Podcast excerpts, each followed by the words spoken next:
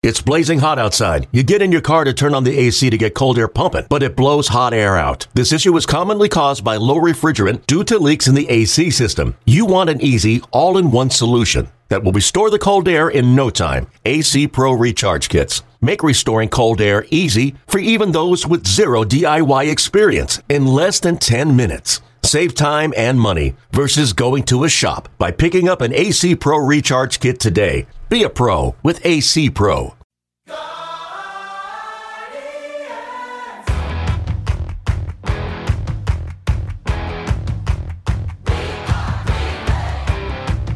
Here we go. It is episode number twenty-eight of the Rosey Report. Jim Rosenhaus along with you from Minneapolis, where the Guardians have opened play in this key four-game series against the Minnesota Twins, and it got off to a rough start on Thursday night.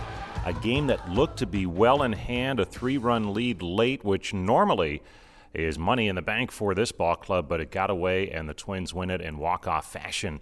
seven to six, the final score on a sac fly from Harold Castro. The big blow, though, came in the eighth inning as the Twins are trailing by two, and Royce Lewis hit a two-run home run to tie the game to dead center field, and then the Twins won it in the ninth. Coming up a little bit later on in our podcast today, we'll hear from starting pitcher Logan Allen, who threw extremely well on Monday in Baltimore, and he's back at it tomorrow night here in Minneapolis. But first, a look back at last night's game. The Guardians actually had fallen behind three to one heading to the sixth, and then they strung together six base hits, had a five-run sixth, and it looked like they were on their way to a nice win as the Twins were banged up. But as mentioned, uh, some struggles with the bullpen late. Trevor Stephan had a rough eighth, and then the uh, Twins were able to get to Eli Morgan in the end and hand the Guardians a seven to six defeat. After the game, Terry Francona talked about it, starting with his starting pitcher, Tanner Bibee. I thought, probably by his own admission, his fastball command wasn't what it's been, which made him really work. Um, you know, anytime you're closing in on one hundred after five, saying that, I mean, you know, they don't hit him around the ballpark. He just he just didn't command his fastball as good as he can or will. Speaking of you guys' approach against Lopez, I think he had ten in a row that he had gotten out, and then you guys... Yeah, you know, it looked like he got to a point in the game and almost the same as Bibee, and and, and we certainly had much more success because um, he's got he's got good stuff. He's got a good arm. He's got a good breaking ball. Uh, you know, we, we put six up. That that yeah. Um. Steph, I know your bullpen's been used a lot recently, but just what do you think of Steph tonight? Yeah, you know, the hung a breaking ball to Solano, then got a fastball to Lewis out over the plate that, you know, didn't locate very well. You know, and he deflected the first grounder. That's probably the, you know, to start the inning like that is really harmful. That's Terry Francona, and also after the game, Tanner Bibee talked about his performance. Three runs allowed in five innings, and when he left the ballgame, the team was trailing, but he had to work hard on a warm night, and he talked about how it went over those five innings. Uh, early in the game, I mean, fastball command wasn't great, but I think everything else was pretty solid. Um, I think that's made an adjustment late, and then um, they did a good job of that. Um, yeah. You feel the adjustment was kind of sitting on the changeup a little bit, second, third time through? Yeah. When you see that, what's the first, when do you kind of feel that or pick up on that? Uh, when I see some of their swings. Um, it's definitely something that, I mean, I should be able to adjust to if I know it's happening. But, I mean, the fastball command just wasn't there today, which, I mean, some days it's not. But I guess got to dial through it sometimes. Did he bat? Did you call timeout with Lewis, the, the bat against Lewis? What was going on there? Oh, uh, well. Struck him out. I mean, it struck him out. Yeah. And he just gave a regular strike call. And in my head, I was like, that's really weird. I thought that was three. And then just kind of sat there and I was thought about it and I was like, that's definitely three. So then no one started moving. So I was just like, wait a minute, that's three strikes. It's going to happen. So what did, did the umpire say anything to you? Uh, the home plate umpire, no, not really. He was he just asked me like, oh, what's going on? And I was like, that was three strikes. Yeah. Has that ever happened to you before? No. No, that's why I was so confused. Was it weird that it was against Royce, somebody who played against his high school? Yeah, I mean, Royce is a great dude. Um, good game today. Um, but yeah, it was it was cool seeing him back from his injury because he's had some bad injury history, so it was good seeing him out there.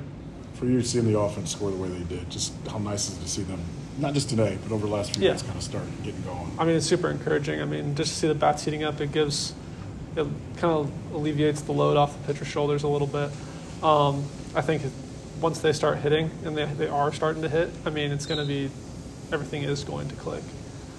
That's Tanner Bibee after last night's seven to six Twins win here in Minneapolis. He's one of two rookies in the rotation who have performed extremely well. Logan Allen, the other, coming off a win. His last time out was seven scoreless against Baltimore on Monday night. We caught up with him earlier this week, and we talked to him about the keys to success so far in this, his rookie major league season.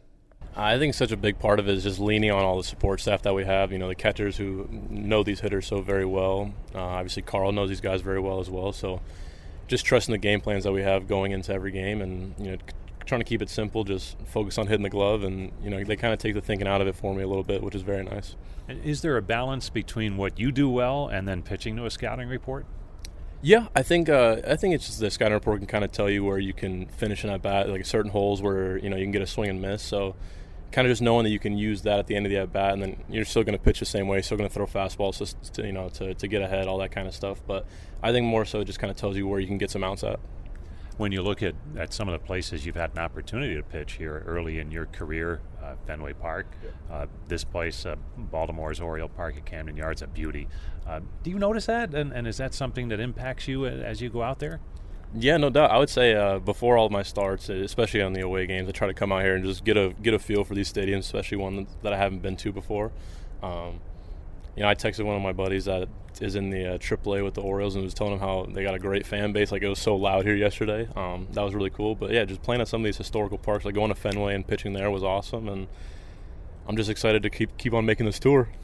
Stay tuned. We'll have more with Logan Allen after this short break. Welcome back to Guardians Warm-Up. Logan Allen joining us as the Guardians get ready to take on the Orioles once again. And, uh, Logan, you look at, at strikeouts, and I think for you it, it seems like the way you set up hitters is, is the biggest key. And um, when you're on a good strikeout roll like you were on Monday, what's coming together for you that allows for that? I think it's just being able to land all the off-speed, um, execute fastballs to all four, you know, up, down, in and out. But I think being able to land the off-speed, getting ahead, getting to oh one, uh, not having to throw the fastball and kind of keeping that in the back pocket that you can use maybe later in the at-bats. But I'd say definitely landing those and just getting ahead of hitters. Anytime you can get to oh one, that's that's the key. And pace of game, uh, you work as quickly as anybody. Uh, when did that become a, a part of, of what you do? Uh, man, for a long time. Uh, it's something that I've always heard, you know, from guys playing behind me or guys that I've played with, talking about how the pace just keeps everybody in the game and keeps everybody engaged. And I think that that's such a big part of, of the game is, uh, you know, keeping guys ready for when the plays do come to them. So um, it keeps me on a roll as well when I'm throwing good. It, it seems to make the hitters a little bit uncomfortable. So, you know, it seems like it's working out. Is it something that, that you had to teach yourself to do, or did it just come naturally? No, I've, I've kind of always been that way where, you know, I finish a pitch and it's right back to the rubber. You know, it's I, I guess I've always kind of been that way. So uh, I would imagine your catcher has to be on that same page too. And, and I know uh, Cam Gallagher on Monday seemed to have a, a real good working relationship with you. How much of an impact do they have on keeping you at that pace? Oh, man, he they're awesome. He, he's really good about getting the ball right back to me, calling a sign, getting ready. Um, I, I really can't give enough credit to him for the way that he called the game. Uh, throwing out Mullins there in the first inning was huge, but you know, he's put, put good at-bats together for, for us yesterday. And And he's a heck of a player. We got two really good catchers, and you know they, like I said, especially for a young staff, they take they take a lot of the pressure off us. So we're really appreciative.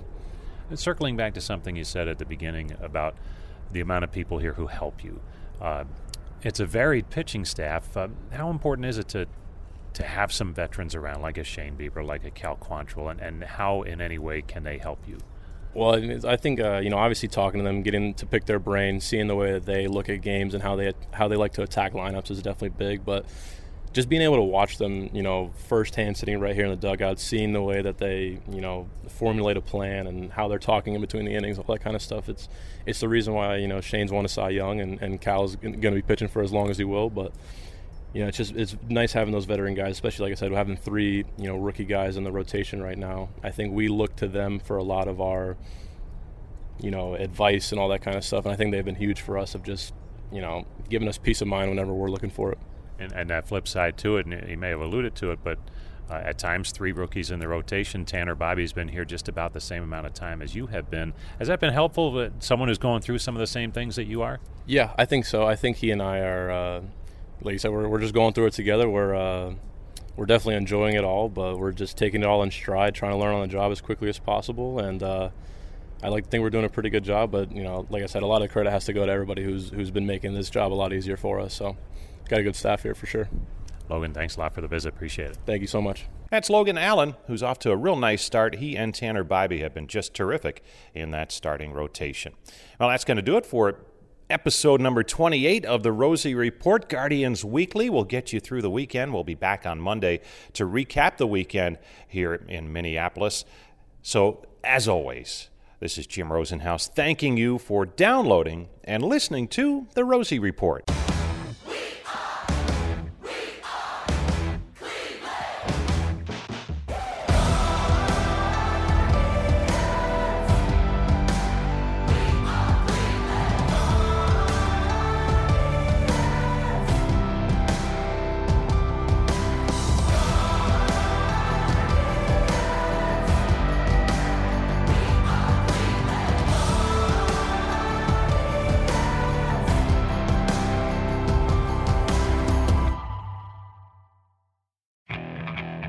Okay, picture this. It's Friday afternoon when a thought hits you. I can waste another weekend doing the same old whatever, or I can conquer it. I can hop into my all-new Hyundai Santa Fe and hit the road. Any road. The steeper, the better. Because my all-new Santa Fe is available with H Trek all-wheel drive, so I can hit the trail without a worry in the world. Heck, with three rows and best-in-class rear cargo space, I can pack the whole family in with all our gear. We've got available dual wireless charging for our phones, so we'll never lose touch with civilization, and we won't lose touch with the primordial power of Mother Earth. So which is it? Waste the weekend or do something a little more epic? And conquer it in the all-new Hyundai Santa Fe. Visit Hyundai U S A dot com or call five six two, three one four, four six zero three for more details. Hyundai. There's joy in every journey.